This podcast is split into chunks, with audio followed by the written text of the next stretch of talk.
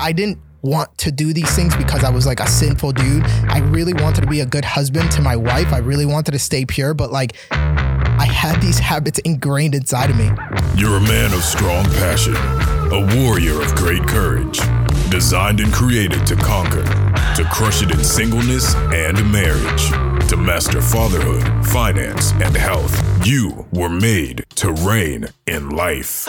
Gentlemen, welcome to the Made to Reign podcast where we engage men where they are, we empower them with truth, and encourage them on their walk with Jesus. And today, guys, I'm bringing you a quick Alive in Five segment of the podcast. And this one is just meant to give you a quick dose of motivation in and out in five minutes. And I want to share a little story and something that's really embarrassing. So uh, bear with me. I feel like somebody needs to hear it. Now, before we jump into the rest of the show, I want to share with you a podcast review. And guys, this one is coming from some guy that's honest. Literally, uh, that's the name. And I love that, right? I love that you're just being honest in your five star rating. He titles this as highly recommended exclamation mark, exclamation mark, exclamation mark, just in case you missed it. He said, Get it. This is super encouraging. Listen, learn, and be blessed more exclamation marks. A guy that's honest. I really appreciate your five star rating. I appreciate your feedback. Thank you so much for taking the time to even leave that podcast review. Guys, if you take the time to leave a podcast review, I want to reward you. If you go ahead and send me an email with the review that you wrote and with your address, I'm going to send you a Starbucks gift card. And I'll tell you this I will honor those that are honoring me first. So, hey, if you're one of the first few that are coming on there and you're taking the time to do it, you're going to get a higher amount, right? So, various amounts in those gift cards. And guys, get on there. I really appreciate you doing that for me. It helps so much in getting just this podcast in front of the right men, the men that need to hear it, that's going to change their families, it's going to change their workspaces. Like, this is going to change lives. So thank you for that small act. Let's get on to the rest of the show.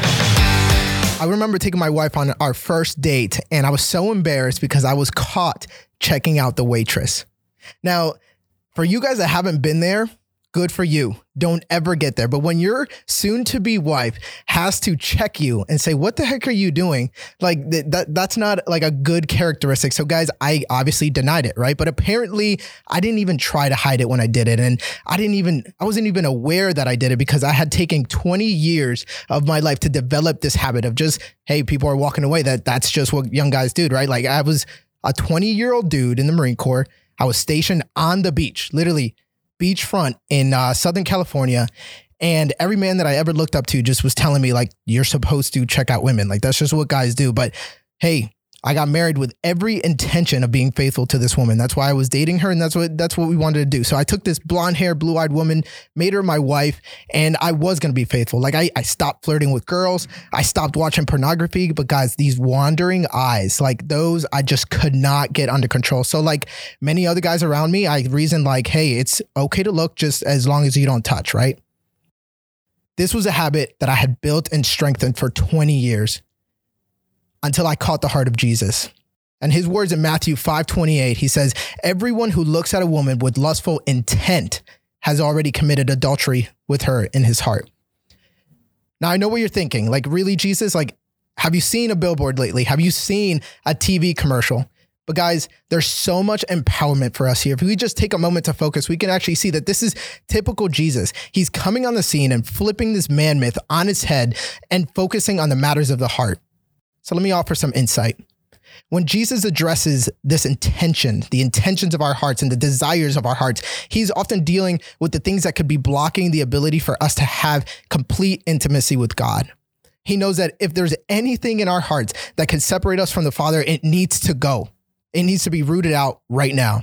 Especially a man myth like this one, one that says it's okay to look as long as you don't touch. It's just a little this, it's it's harmless, and that's just what guys are made to do especially a man myth that's so intertwined with the meaning of masculinity that it hides behind this idea that it's just the way it is. But I say, screw that. Even looking at a woman with wrong intentions is a barrier to intimacy with God. We can't afford to sell out cheap to misrepresentations of the masculine heart. We have been ushered into a heart to heart relationship with the Father. It is from that place that we learn our identities as co heirs with Christ. Go ahead and check out Romans 8 17. And this is why there's so much emphasis on the intent of our hearts. So let's get a little practical, guys. Proverbs 4:23 says, "Keep your heart with all vigilance." All apparently in the text there means all. Because from it flows the spring of life. And I remember feeling like there was nowhere that I could go where I didn't struggle with this desire to look at another woman. And, and guys, you got to get this. Like, I didn't want to do these things because I was like a sinful dude. I really wanted to be a good husband to my wife. I really wanted to stay pure, but like I had these habits ingrained inside of me. And so this ruined my love for the beaches in California. And then it ruined my focus at the gym and my desire to even go. And it finally got so bad and to the point where I didn't even want to go to Walmart because I could possibly see a woman that was wearing too small of shorts and I just didn't want to put myself in that situation. But we're not made to dwell in fear. In fact, God gave us a spirit not of fear, but of love, power, and self control. This was life altering for me.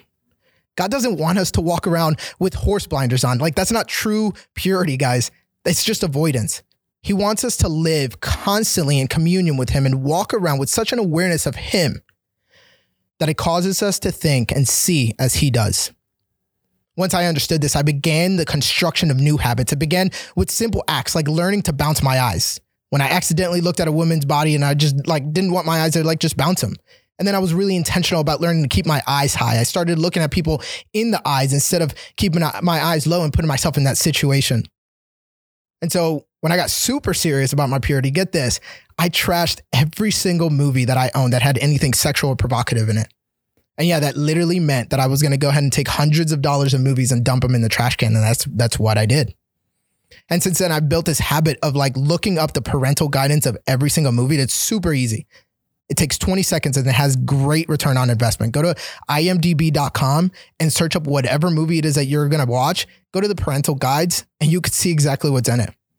But guys, keeping our hearts with all vigilance is about simple acts like these. And that in their own are insignificant, but as a whole, they create this lifestyle of purity. I want to invite you to share your thoughts on this, guys. Get on Instagram, DM me, whatever it is that you want to do. Like, go ahead and get on the website, madetoreign.org, and uh, send me your questions, whatever your thoughts are, and uh, see the blog that we actually have to this uh, episode here and share your ideas there. Go ahead and leave comments.